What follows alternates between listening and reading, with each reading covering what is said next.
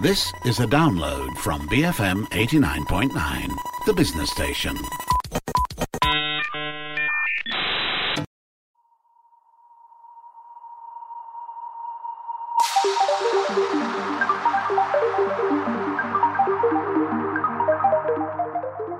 Afternoon. This is Freda Liu. E commerce seems like yesterday's conversation. Everyone is online and selling their wares through numerous platforms and sales channels. But there are a few sectors where the digital world has only made a limited impact. And with us today is a man famous for his limited impact, Matt Armitage. And before I continue, Matt, it's been a while since we've done this. You know, I just want to say that you can run, but you can't hide. Well, no, and you're actually looking at me on video at the moment, which I try right. and avoid for these things. So I'm, I'm managing not to hide double time. So, but it's really it's really lovely to speak to you again to do this. So. Right. So we're talking about this, right? And are you one of those people with a late night shopping habit? I mean, I really did. I mean, I've tried to curtail it. I did a lot of online shopping back in 2020, the first year of the pandemic, late at night, like an awful lot of people. Um, and I've got a wardrobe rail full of massive midnight mistakes uh, as a result of uh, these habits. And of course, the shopping apps don't help either. You know, they'll recommend all these weird and bizarre, cheap things that look like really alluring at bedtime. So, you know, your hot, your thumb is hovering over these things and it's bought it before your brain has time to actually yell no, don't do it. You know, we talked about doom scrolling back then, but we should have had doom shopping as well, because that's really what it felt like. So since then, you know, I've pretty much put a ban on myself. It's browse, but don't buy after about 9 p.m. and leave it in the shopping cart and see if you even remember next morning, much less, you know, decide that you want to complete that purchase. Right. So 9 p.m., the witching hour. So is it a coincidence that your first show with me in years is about shopping? I know it seems absolutely awful, doesn't it? So no, um, it is just a coincidence. I'm not trying to push anyone into insulting stereotypes. This is actually to do with my trip back to UK a few weeks ago, and it's also to do with some of the structural changes that we're starting to see in the retail sector. So I was chatting chatting to a friend about cars. Yes, that is a stereotype, boys talking about cars, but at least it's a stereotype about myself, so that's okay. So we were talking about leasing cars, which isn't big in Malaysia yet, but it is huge in the UK. So most of my friends lease their cars rather than own them.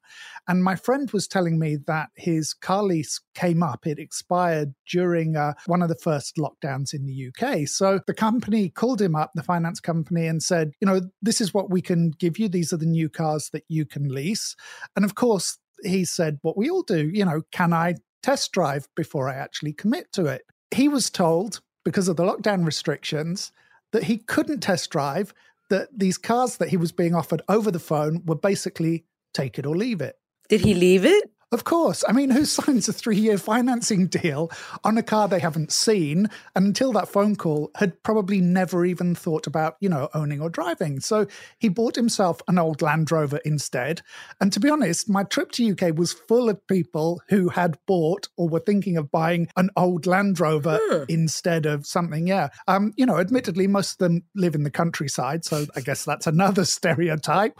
And while I understand that my friend didn't want to commit to an unseen vehicle that a finance company had pre selected on his behalf. The truth is that people are increasingly buying these big ticket items, cars, even homes mm. online. Wow. Uh, some car companies are even exclusively selling online, and that's really what I wanted to talk about today. Those ch- those changing attitudes to how we buy goods, especially as I said, those big ticket items, and how those attitudes are reshaping the in-store experience as a result of this new purchasing behavior. Now, is this a trend that's being driven, pun intended, by companies like Tesla? The idea of bypassing traditional third-party dealerships and going direct to the consumer? Well, I think in part, yeah. I mean, I think the car industry was probably heading in that mm. direction mm. with, you know, an emphasis under the words eventually. And the pandemic accelerated that online buying trend as it did in, you know, pretty much every retail sector. So from a consumer standpoint, while car dealerships are generally convenient, you know, you can head down to the lot, you can try out a bunch of cars, you can decide what you want. They aren't necessarily that great for the consumer because there has to be that room for both the manufacturer and the dealer to both make money. Now, I'm not going to go into the ways that car dealers mm. make money, how they split the revenues, how the upselling works. You can listen in to a, a real car expert, someone like Daniel Fernandez on BFM's Cruise Control, if you want more info on that kind of subject. But going back to Tesla, the company actually pulled all its physical dealerships back in uh, 2019, I think, and moved completely to online sales that year.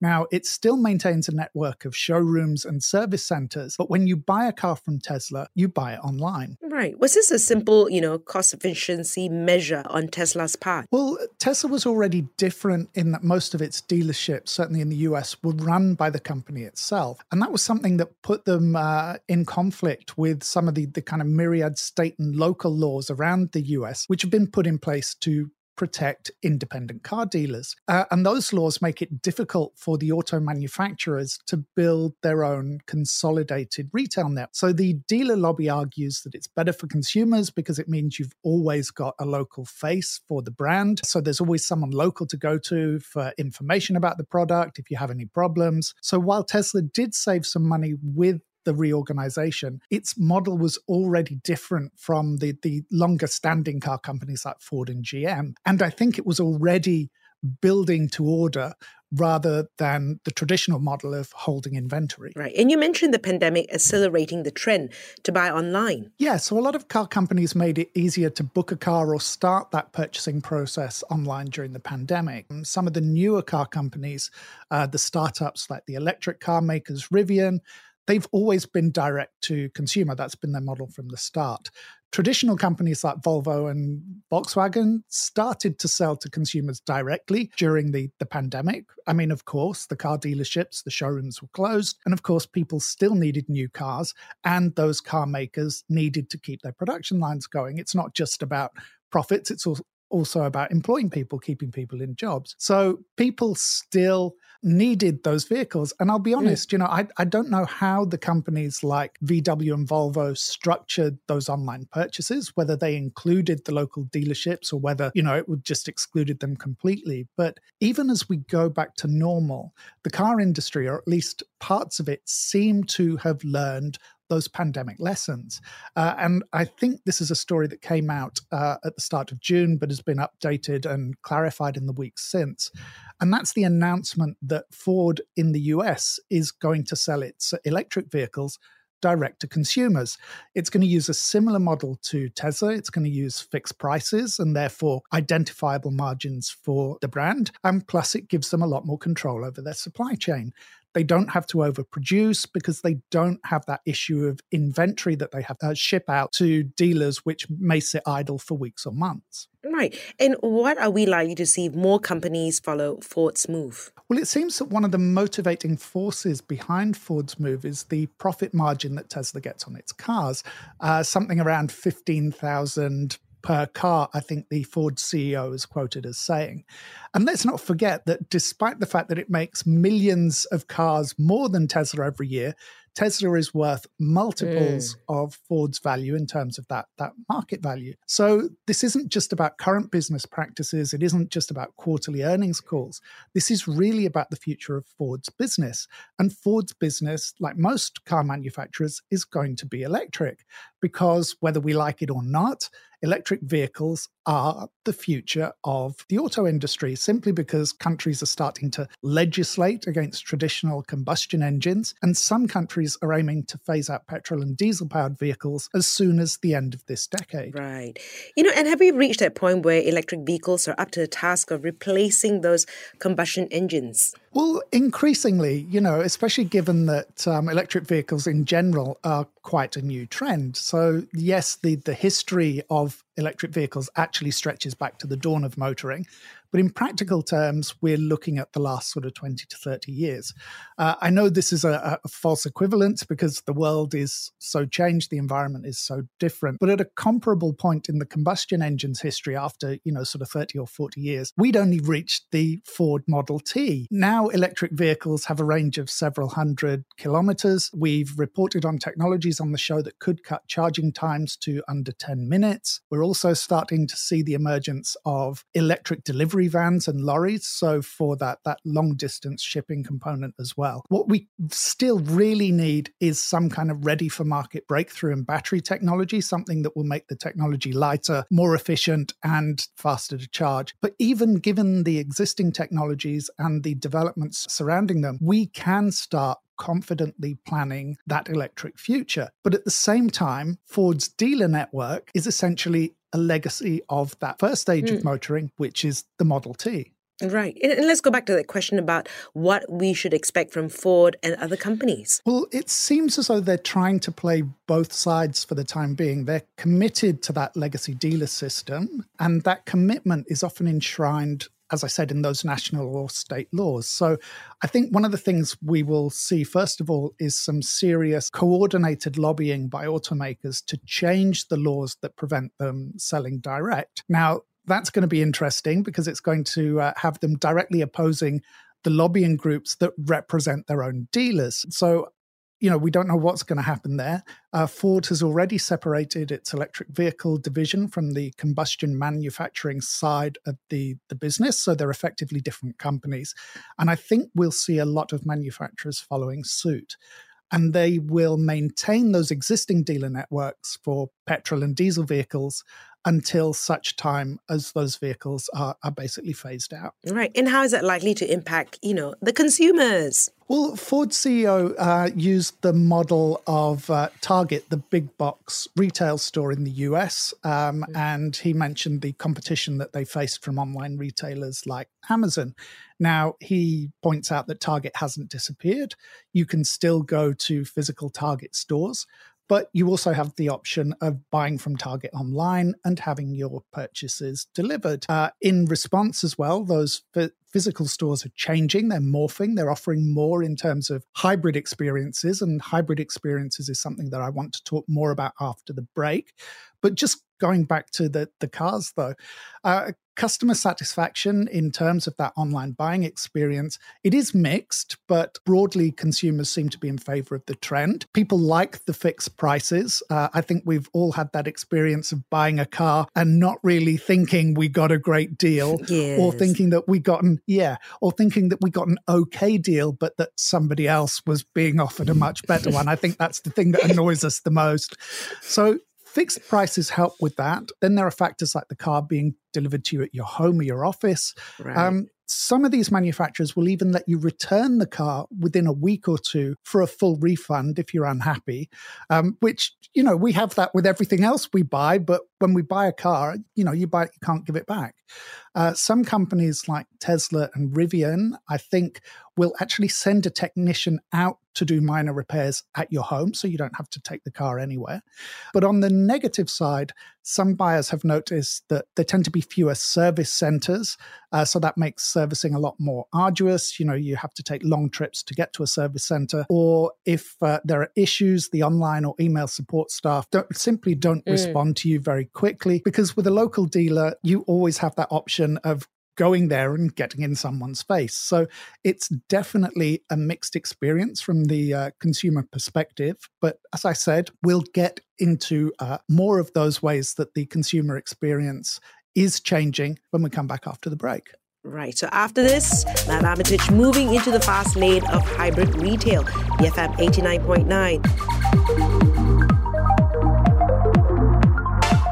Beyond Frivolous Matters, BFM 89.9, the business station.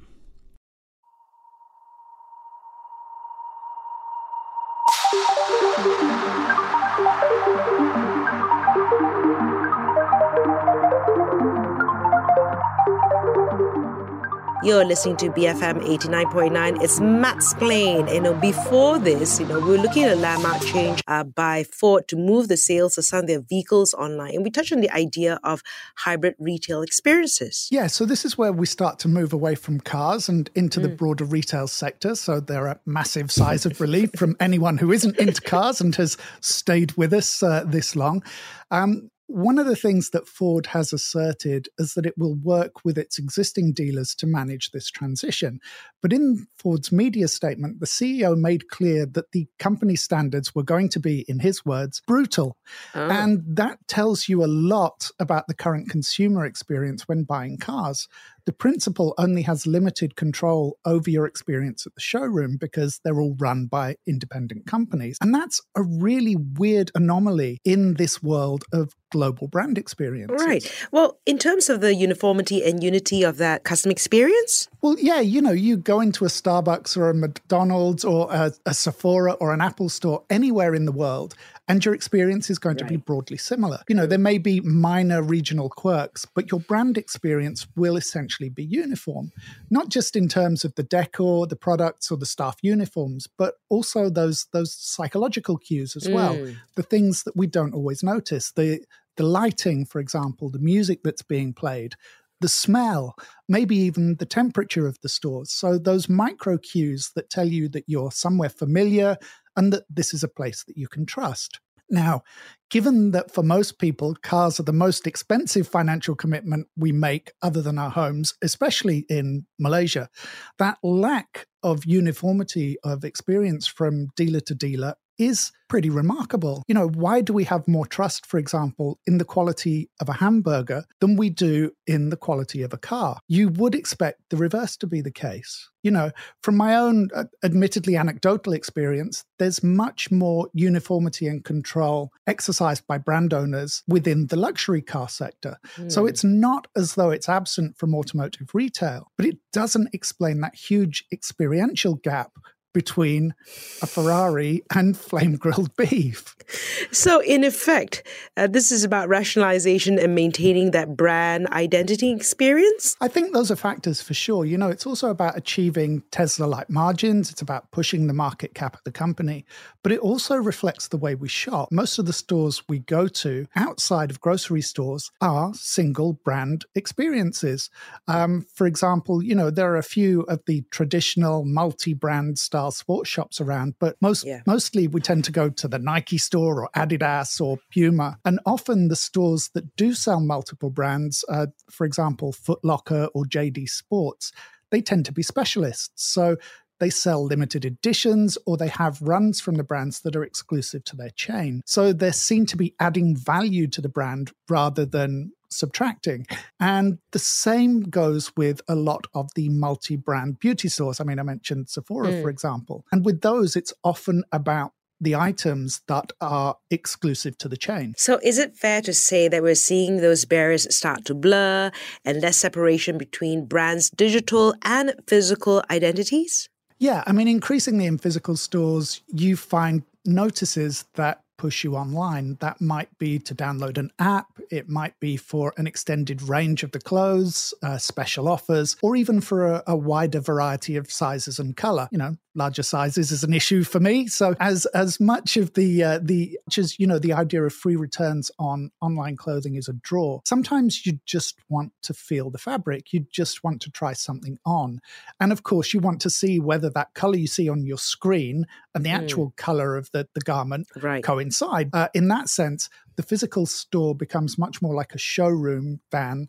a retail store. It's mm. a place that you go to try and then let you complete your purchase online. You know, it, it might sound to some people like a massive duplication of effort. Yeah, partly because we're not looking behind the, the curtain or the fitting room, as it were. You know, I, I mentioned that example of wider sizes and colors. I mean, we don't think about the logistics that take place to, say, keep a, a clothing store in operation, the stock that they have to keep on hand, the sizes, the, the size of those physical stores, just to showcase all of the products, and of course, that storage space for all of the items items that aren't on the racks. One of the, the biggest cost savers that's an organization, a company like Amazon has, is those warehouses, those distribution mm. centers, these giant spaces that allow the company to send most of the items from one single location direct to the consumer. So, what looks like duplication from a consumer perspective may actually be consolidation and streamlining from the brand's position. Okay. Does that mean it's becoming less important where we actually buy the product as long, you know, as we do buy it? Yeah. So this is where even with um, their own emergent e-commerce channels, markets like automotive are way behind most retailers. You know, the thinking is now much more about unified experience platforms that allow the consumer to purchase the products wherever they feel most comfortable. That could be through the app, that could be through an online store, you know, relating to the brand, or it could be through a, a third party e commerce marketplace like Amazon or Shopee. It could be an integration with an e wallet provider, or it could be in that good old physical store. But most of all, it changes the way that the brands communicate with their consumers. Is that in terms of optimizing each sales channel? Ultimately, yeah. Uh, uh, for you as the brand, you know, you're thinking about those overall numbers that you're selling rather than necessarily where they're sold. So, yes, mm. you want to make sure you optimize each one of your sales channels because each channel will be creating its own streams of data that help you to anticipate where the market is heading next. And of course, you want to make sure that all those channels support each other, but you're not necessarily locked to those channels. You know, you haven't committed to them for the long term. If consumer behavior moves in a different direction, then the brand will also change its focus accordingly. Right. And that comes back to that central question How do you maintain that brand uniformity when the channels are so diverse and in some instances they may be controlled by third party marketplaces? Well, with the platforms that are brand controls, it's as you mentioned, it's simpler, it's more straightforward. I'll get into that in a moment. With those third party marketplaces, for larger brands, they'll work with you pretty closely to make sure the products offered or the products that are highlighted reflect the brand's current uh, priorities. But brands also have to be aware of the logistical limitations of the marketplaces that they're on. Things like how quickly products can be delivered, uh, or how they can how quickly they can be dispatched. Rather, what the delivery time is going to be like, what that delivery experience is going to be like. So some brands may opt to keep that fulfillment part of the process in house to so they can control it and simply use the marketplace, you know, like a digital mall where you browse and buy. Mm, so does that leave physical stores as something of an orphan child, part of a declining legacy model? Well, if you handle the transition well, then those bricks and mortar stores become a reflection of all the sales channels. So already in a lot of instances, you can buy online, but the product is delivered for you to pick up in store. Increasingly, you can opt for options like curbside pickup, where you don't even have to park or get out of the car. So those physical stores are still important. As I said earlier, they're your brand's showroom. And with their purpose shifting, you know, as I said, from uh, retail to trial, that also changes the way that you staff them. So rather than the bored retail assistant who asks if you want any help, and when you say no, switches back to contemplating the futility of existence and chewing gum, you actually want product specialists. And that's one of the reasons I keep mentioning beauty products. You know, we right. talk about Apple, we talk about its geniuses, you know, its product evangelizing retail staff. Well, makeup counters have had geniuses, product evangelists for literally decades. Right. The OG, eh, the original influencers. Yeah, exactly. And seeing your staff as influencers makes yeah. a lot of sense in this environment. You know, as brands and influencer behavior are becoming more entwined, we see a lot of brands moving away from sales based advertising to this kind of tutorial based messaging. So they might put out a Facebook Live or a TikTok tutorial that shows you how to use the product rather than pushing for that hard sale. So it's all about that loyalty, it's the retention, it's about building that relationship. And those sales staff are increasingly being promoted by brands as influencers. Now, sometimes that happens nationally, and sometimes it also happens at a local level as well. We're seeing more of these, you know, former retail staff building their own customer and client networks through social media, through messaging apps they're reaching out and they're doing this kind of tutorial based networking. And again, where those eventual sales take place, whether it's in store, whether it's online, is less important than the fact that they do actually take place. So, are we seeing more augmented and virtual reality technologies being used across the retail sectors? Yeah, I mean, I had to throw that in in case this is accused of not being a technology episode. Um, but this is also one of those areas where beauty and cars collide. Um, hmm. Not the best phrase sentence I've ever come up with, but you know there, there are plenty of brands that have uh, augmented reality apps that help you try on the product in much the same way that you know you use a, a filter on Instagram. Uh, then there are the creepier ones like Amazon's cameras that mm. kind of hmm. scan your body and let you try on clothes. I'm not sure how comfortable most people are with that. And there are also plenty of, you know, those 360 degree uh, augmented reality car type applications, you know, virtual showrooms that allow you to explore the interior and exterior of cars. And we also saw this explosion over the pandemic of people buying houses that they'd never seen. Mm. Because again, they weren't allowed to travel. So, virtual reality and augmented reality tools allowed people to tour prospective homes to buy. Um, I mean, I've I've got to admit that would scare me making a purchase of that scale, buying a house that I'd never even visited. But you know, there's a whole generation now that doesn't really have those same hang-ups about the differences between online and offline experiences. And that's really, I guess, what this show was about. It's about that generation of consumers who will be happy to take a car for a test drive in the metaverse and who will expect to have the same experience and performance from that vehicle when it eventually shows up at their door. All right. Matt Armitage, Matt's planning away. And of course, you can find Matt on Instagram and Twitter at Kultur Matt, and that's K U L T U R M A T T.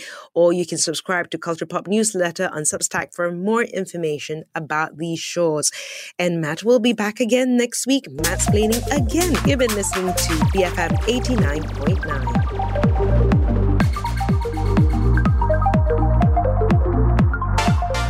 Thank you for listening to this podcast. To find more great interviews, go to bfm.my or find us on iTunes. BFM 89.9, the business station.